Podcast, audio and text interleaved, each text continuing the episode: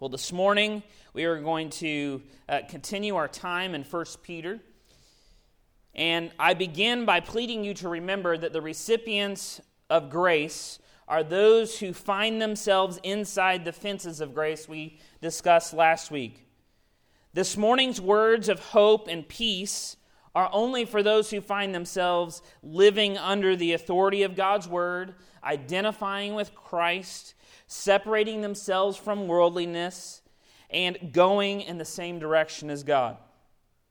If you are trying to live um, under your own authority and you are seeking to identify with the culture and you are ignoring godliness and you are seeking your own ends, then this morning's message will leave you with little hope. But as we consider these things and we see what God's grace gives us, for the rest of us, it should leave us with encouragement. It should be a blessing as we do these things.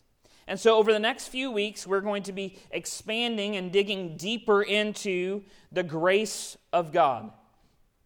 Our, our view of grace tends to be very minimal, it tends to be very weak. And it is my understanding that if we understood grace better, we would worship better. If we understood all that we had been given in Christ more deeply, then our worship would be deeper. So, this morning we're going to be looking at 1 Peter chapter 1 verses 3 through 9. 1 Peter chapter 1 verses 3 through 9. And I would like to preface this before we jump into this this passage, there's enough here to meditate on for the rest of your life. There's just so much rich goodness here that it pains me to have to try to do it in one sermon, but I want us to see the big picture. And as we begin this, I would like you to remember a time in your life. Remember a time in your life when it seemed like the trials that you were in would never end. Maybe for some of you, that's today. It feels like the trials that you are in will, will never end, that you're going to have to struggle with them um, forever. As you consider those things, what is it that gets you through to the end? What is it that gets you to complete or to keep going, to keep, keep moving forward and keep pressing forward? Let me share uh, an example of that with my own life. Seminary was a blessing.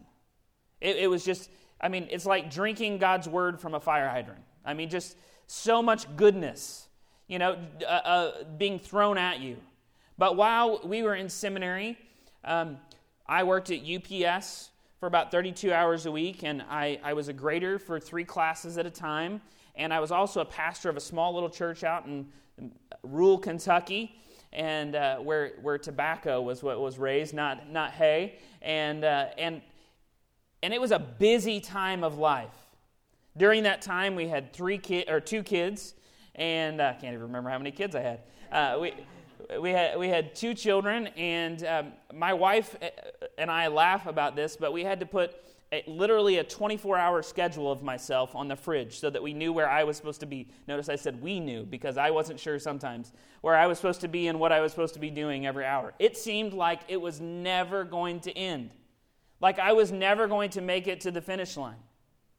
But the thing that kept calling me forward, the thing that kept pressing me forward, was the calling that I had on my life. And I longed for the day that, that I, would, I would one day be able to pastor full time and, and I would be able to dedicate all of my life to those things. And so while it was a joy, it was also a great deal of, of trial, a great deal of struggle, sleeping four hours a night. And I know some of you can can resonate with that and, and, and trying to be a good father and be a, a, good husband and be a good student and be a good employee and be a good pastor. It was overwhelming. For some of you, you have worse struggles than that in your life.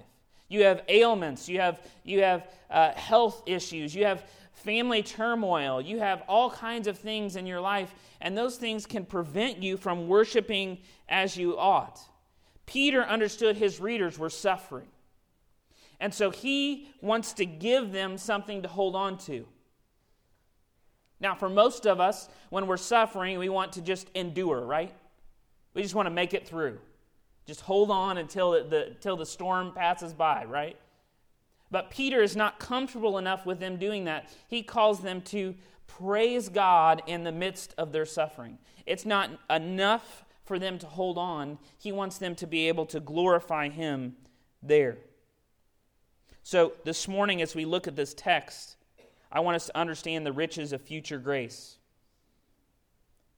And in understanding them, we will not fear though the heat of trials come our way.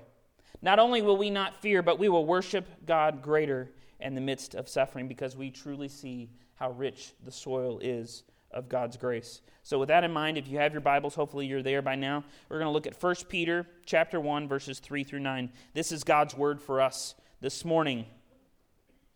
Blessed be the God and Father of our Lord Jesus Christ.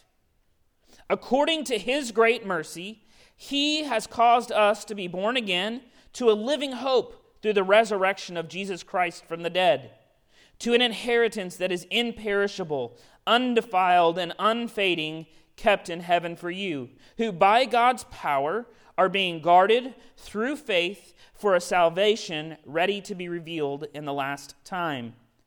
In this you rejoice, though now for a little while, if necessary, you have been grieved by various trials so the tested genuineness of your faith, more precious than gold that perishes though it is tested by fire, may be found to result in praise and glory and honor at the revelation of Jesus Christ. Though you have not seen him, you love him. Though you, ha- you do not now see him, you believe in him and rejoice with a joy that is inexpressible and filled with glory, obtaining the outcome of your faith, the salvation of your souls. Now, this is enough to light any person's heart on fire. So, hopefully, by the time we get to the end of this, we will be so overwhelmed by God's grace that we too will be lit on fire. He begins in this passage by the promise of future grace. In verses 3 through 5, he begins with the, the promise of future grace. The promise of future grace should produce in us greater worship. The promise of future grace should produce in us greater worship. Notice how he begins this section. After admitting that they are suffering, that they are exiles in their own place, after admitting that, he calls them to begin with this doxology, this, this praise, this glorifying of God. And in the, in the Greek text here, verses 3 through 12 is all one sentence. Now, talk about a run on, right? Paul's able to do that. The rest of you can't do that. Okay? He, he's just running on. It's one sentence of exaltation, of exclamation about how great God is. He, he gives him this Blessed be the God and Father of our Lord Jesus Christ blessing, this, this, this blessing in verse 3 is this, this praise, this, this giving of honor due to God for what who he is and what he's done. This, this praise is what should come out of our lives even in the midst of this. He's exemplifying this, this praise. Now, I, I want us to be careful here to not think of praise only in song. In today's world, oftentimes when we say worship, or praise, we limit that to what we do on Sunday mornings up here. And while that is definitely a part of praise and worship, that is not all of praise and worship. The blessing that he ascribes to God, this praise that he ascribes to God, is something that he wants to infiltrate all of their life. Everything they do, that there might be praise and blessing coming forth from them. So he says, Blessed be God and Father of our Lord Jesus Christ. Notice what he doesn't do. He doesn't leave blessing and praise as vague. So many people today think it's okay to take a secular song that talks about love and sing that to Jesus. The best of what we have to say about our culture's idea of love still doesn't even come close to our understanding of love of God the best of what we could say about our relationship between even husbands and wives, which God ordained to exemplify His love, doesn't come close to proclaiming the excellencies of God. This is not some vague worship. This is very specific. He said, Blessed be who? A person, the God and Father of our Lord Jesus Christ. Blessed be the person of Jesus. Blessed be the person of the Godhead. When we come together to praise this morning, this is not a vague um, praise. This is not something um, that is uh, ununderstandable. It's not something that we can't wrap our minds around. No, this is, this is praising something we do understand. Worship is deeply rooted in understanding truth. So, what is it that, what is the context for this worship? What, what is it that causes him to worship in this way? You look in your Bible, he says, Blessed be the God and Father of our Lord Jesus Christ. According to his great mercy, he has caused us to be born again. Now, now the key clause in this section is he has caused us to be born again. What is it that causes us to worship God? It's our new birth that he's given us. It's the new birth that he's given us. And how has he given it to us? According to his great mercy. Not because I've earned it, not because I've de- deserved it, but in spite of who I am, God has been gracious enough to bless me with new birth in Jesus. He has caused us to be born again. Now, some of you, when you see that, you may be thinking, what, what exactly does that mean? Others of you know exactly what that means. Because when you came to Jesus, you came kicking and screaming. You wanted to fight it tooth and nail until one day you realized that you couldn't do it without Him, that you couldn't make it through life alone. This passage is very clear that when we come to Jesus, all of us, it is by God's cause that He is the divine initiator in, in coming to Jesus and being born again. And because of that, there's nothing in ourselves that's praiseworthy, but everything in God that's praiseworthy. Let me say that again. Some of you look like you're tired here. There's nothing in us that's praiseworthy, but everything in God is praiseworthy. We, we have more than enough to worship with just those, the, just that. Just understanding that He has caused us to be born again. But Jesus didn't just come and, and save us from our sin. He didn't just come and save us from our sin and give us his righteousness. But notice how Peter adds on to this phrase. He says, He has caused us to be born again to a living hope through the resurrection of Jesus Christ from the dead. We sang about it this morning, right? Because he lives, I can face tomorrow.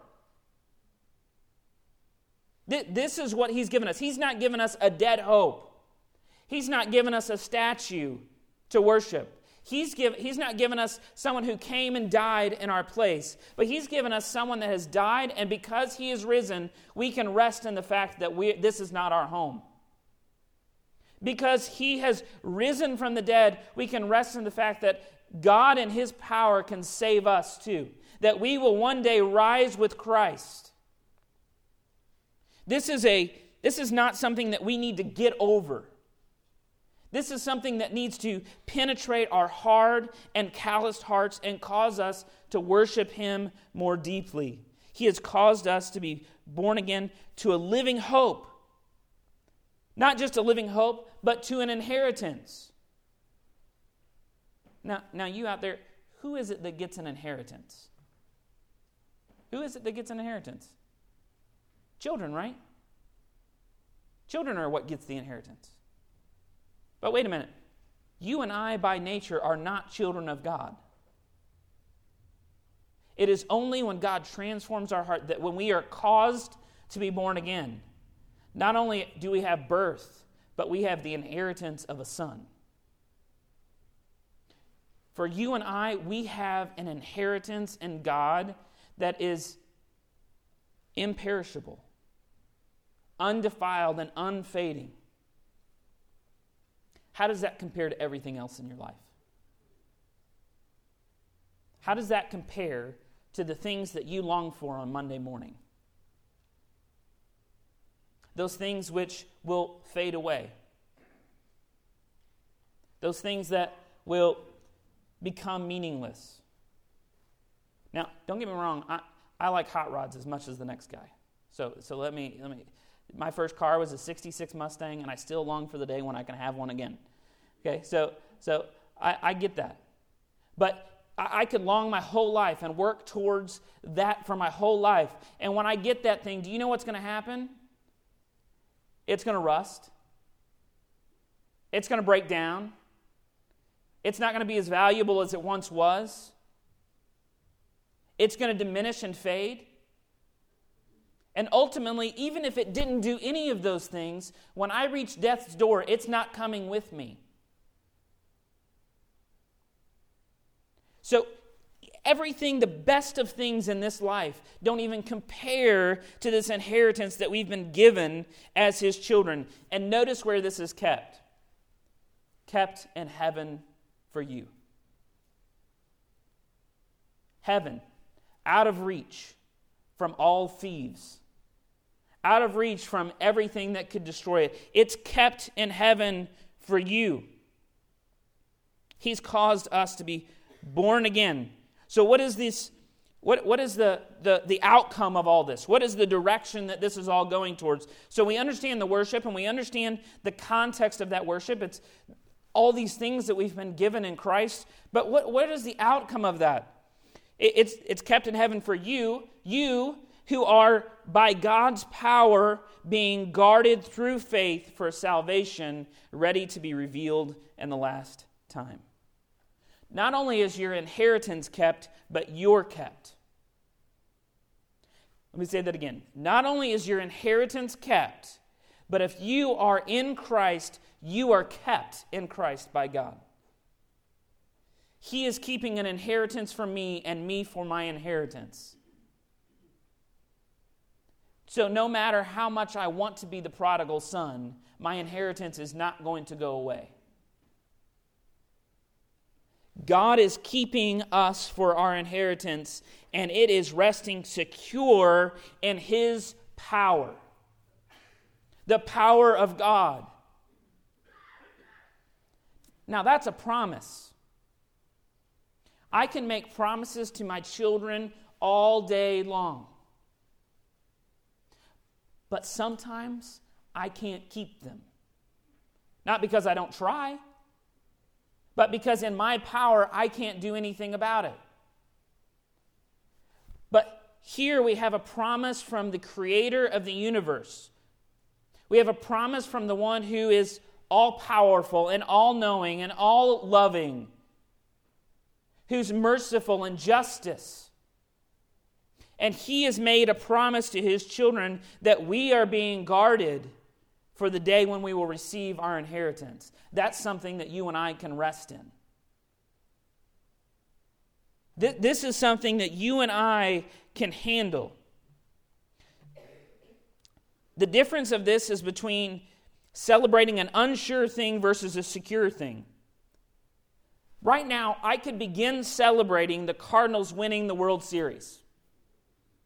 I mean, they got a good, strong young team. You know, they've had a, some mess ups, but they, they, they could do it. I could begin celebrating that. But that celebrating is always going to be tainted by the next loss. It's always going to be tainted by the injury. It's always going to be tainted by the things that are coming up. And it's always going to be tainted by the nagging fact that I don't know that. But what happens after? After they win the World Series? Then we can go crazy. Hopefully not crazy. But then we can go we, we can we can celebrate. We, we can we can rejoice with them because they have won. Now, for you and I, this is the thing our inheritance has already been purchased for us. It's a guarantee. Why is it a guarantee? Because it's kept in the hands of God. You and I can begin celebrating today because it's a sure thing. Kept by the only person that can not fail his promise. We can worship better because we have a better promise. That's you and I this morning. But notice this the worship of your heart is determined where your treasure is. Matthew says, Do not lay up for yourselves treasures on earth, where moth and rust destroy, where thieves break in and steal, but lay up for your tre- yourself treasures in heaven, where neither moth nor rust destroy, and where thieves do not break in and steal. For where your treasure is, there your heart will be also. What are you treasuring? What are you treasuring? I can tell you right now, you're treasuring the things that you celebrate. You're treasuring the things that you can't help from keeping coming off your lips. And unless those things are found in Christ, they will fade away. They will be stolen. You can celebrate in your gifts all day, but you know what? There's somebody out there that's better than you. You can celebrate in your gifts all day, but eventually you won't be, have those same gifts. We need to celebrate and put our hearts and, and our treasure in God.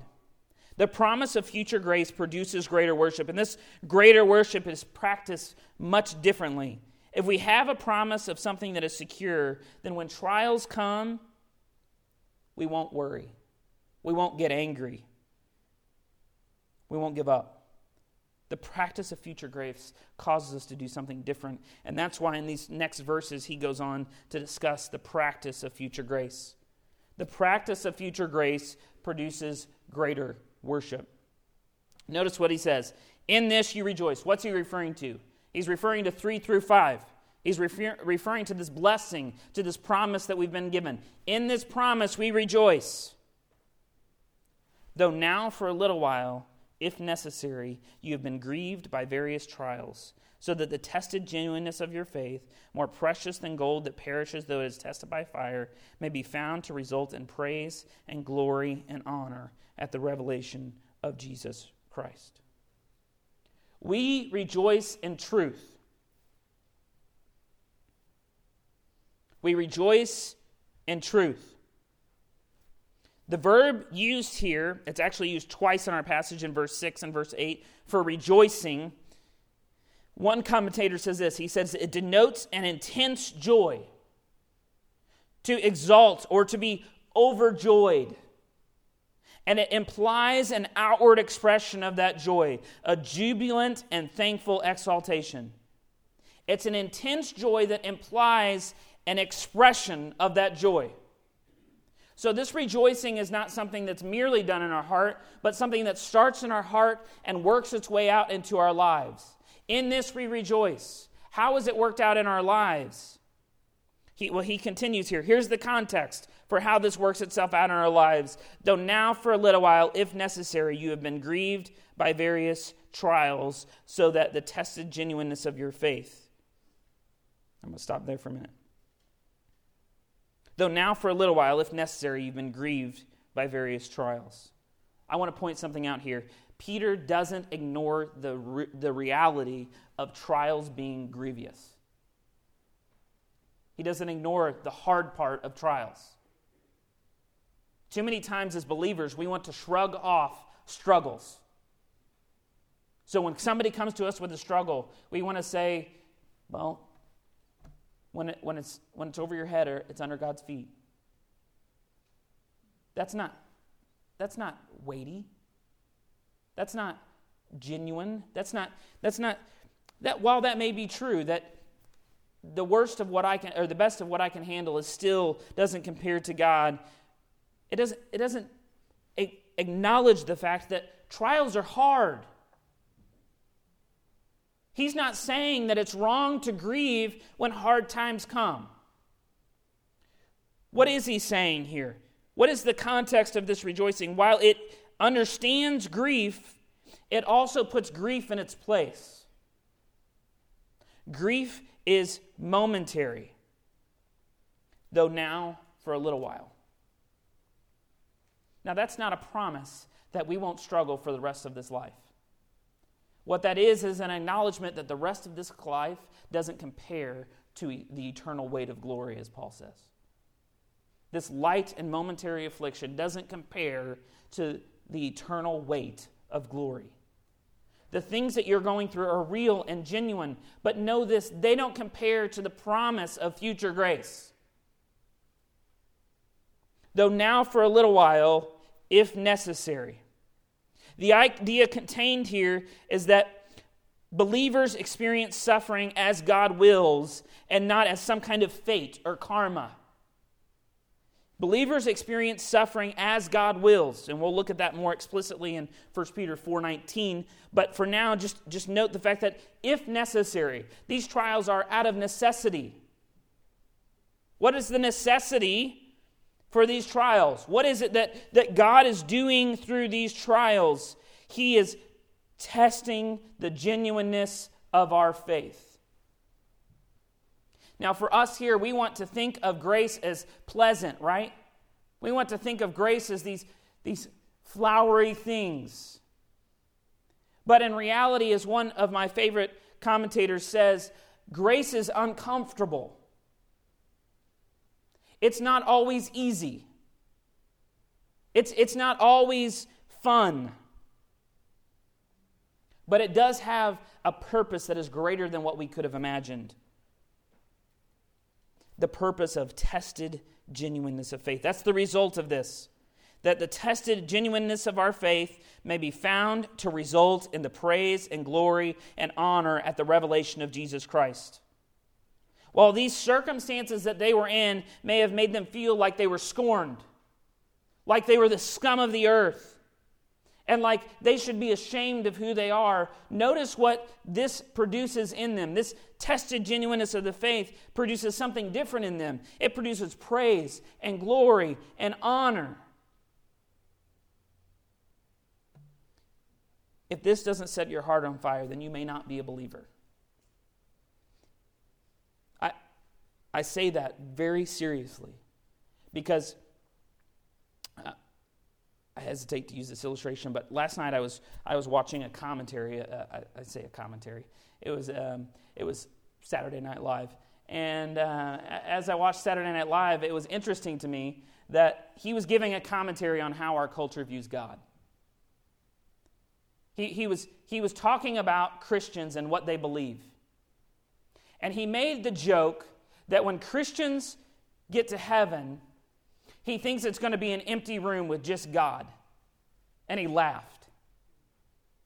And I have the question for you this morning. If you got to heaven and all that was there was Jesus and his glory, would you be satisfied?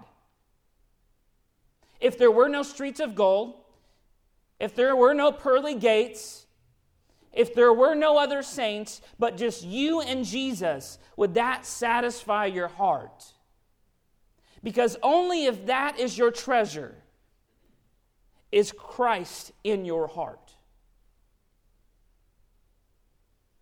This is what he's getting at. This is what he's pressing towards. The tested genuineness of your faith produces these things when Jesus is revealed to you, when Jesus comes back. When you get to see your treasure, you will find praise and glory and honor. Are you thrilled by Jesus? Because if you are, this, this tested genuineness in your faith produces something much more valuable than even gold. He uses this illustration here. I don't have to create one. He uses it right here for us. He said, The tested genuineness of your faith is more precious than gold, though it perishes though it perishes. It's more precious than that, though it is tested by fire. Now, how many of you, when um, to steal uh, from Paul David Tripp, how many of you on your next anniversary you plan on buying your wife a piece of ore? You think she'd be thrilled by that? Just a piece of ore? And all your ladies look at me like, but you better not give him any ideas. But when we find gold, it's in a state of what we call ore. It's dirty, it's, it's, it's unpurified. But they take this ore and heat it up. And they, and they run it through the fire until it is just purified. And that's why you have these different purities of gold. It's how much ore is still left in it. And as it's tested by fire, it becomes purer and more valuable and greater. And Peter here says, Your tested faith is more valuable than gold, even though it has to be tested the same way. Some of you are being tested. You're being tempted to doubt the goodness of God. You're tempted to, to doubt the promises of God. And he says, when your faith is tested and it endures, it's more valuable than gold because it's eternal. Circumstances are not an excuse for, for forsaking faithfulness. Circumstances are not an excuse for forsaking faithfulness. No matter what's going on through your life, it doesn't excuse your sin. We do it all the time, right? I know I'm supposed to do this, but. But I'm really struggling. I know I'm supposed to give to God, but our finances are tight. I, I, I know that I'm supposed to give up my time, but we're so busy. I, I know that, that I'm supposed to worship God, but life is so rough. Circumstances are not an excuse for forsaking our faithfulness. Rather, faithfulness refined by fire and temptation are a greater value. Are you forsaking what you know to be pleasing to God because your circumstances are difficult? The practice of future grace produces greater worship because we have a greater value and tested faith.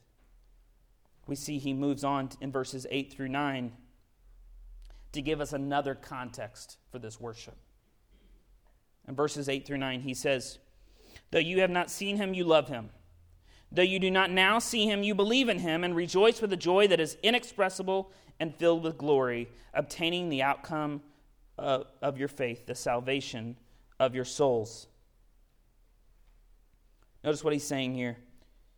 He says, This worship that's produced in you, this rejoicing, remember what I said about rejoicing? It's this overflow of joy. This rejoicing is with a joy that is inexpressible and filled with glory. Maybe some of you remember that old hymn, The Love of God. Could we with ink the oceans fill, and were the skies of parchment made? Were every stalk on earth a quill, and every man a scribe by trade? To write the love of God above would be would drain the oceans dry, nor could the scroll contain the whole, though stretched from sky to sky. We can't even begin to express in human words all that God has given us in Christ Jesus. We can't even begin to express our worship. It is inexpressible. Our words are, are mere attempts out of joy at expressing our, our gratefulness for what we've been given in Christ. It's inexpressible and filled with glory. It's, our, our rejoicing is so otherworldly that it's, it's, it's filled with glory, as though it were from heaven itself. Though we are in the world, we are not of the world. Our home is somewhere else. We, we, we, have, we have this taste of heaven as we anticipate the end. Worship is beyond our words. And what context does this happen in? This happens in the context of not seeing Jesus. He says, now the goal is seeing Jesus, right? That's what we want to do. But he says, though you have not seen him, you love him. Though you do not now see him, you believe in him. That's the context for this joy. As we patiently await Jesus, as we patiently sit here, and though other people can't see him, though other people don't understand him, though other people cannot fathom why we would believe in a God that we cannot see, we love him.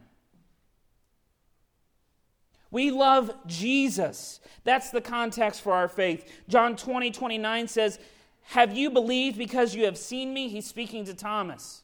Remember doubting Thomas, right? He wants to, he wants to touch Jesus because he's not sure it's real. He says, Have you believed because you have seen me? Blessed are those who have not seen me and yet have believed. Blessed are you who have not seen Christ and yet have believed, because you have obtained the outcome of your faith, the salvation of your souls. What is the result of this? The result of this is our faith, our salvation. This is the product of our faith. This rejoicing. If we are not rejoicing, as I said earlier, if we are not worshiping God as we ought, then we ought to test our faith and see if it be genuine.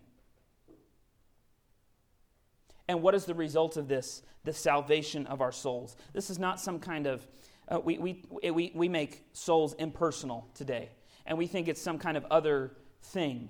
In this passage, souls has that idea of the Hebrew in which it's everything that we contain. It's all of who we are. In the Old Testament, it's this idea of heart, this, this heart of everything that we are, where we think, where we talk, where we everything that we give out of and we practice out of. The salvation of who we are is obtained through the outcome of our faith. And this is the work of God.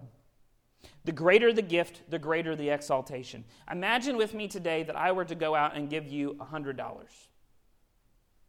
How many of you would be excited by that? Okay, at least a few of you are still awake. Okay. What if I came and gave you $1,000? What about $10,000? If I gave you a million dollars, you give it back. If I gave you a million dollars, the joy would be exponentially better than the $100, right? Why? Because it's so much greater. It's so much more ima- unimaginable. The greater the gift, the greater the worship. Here we have not received a temporal, cheap gift, but we have received an eternal gift that has no end, that has no diminishing value, that doesn't fade. Our sins were not just forgiven, but we were given the salvation of our souls. This must affect the extent of our praise.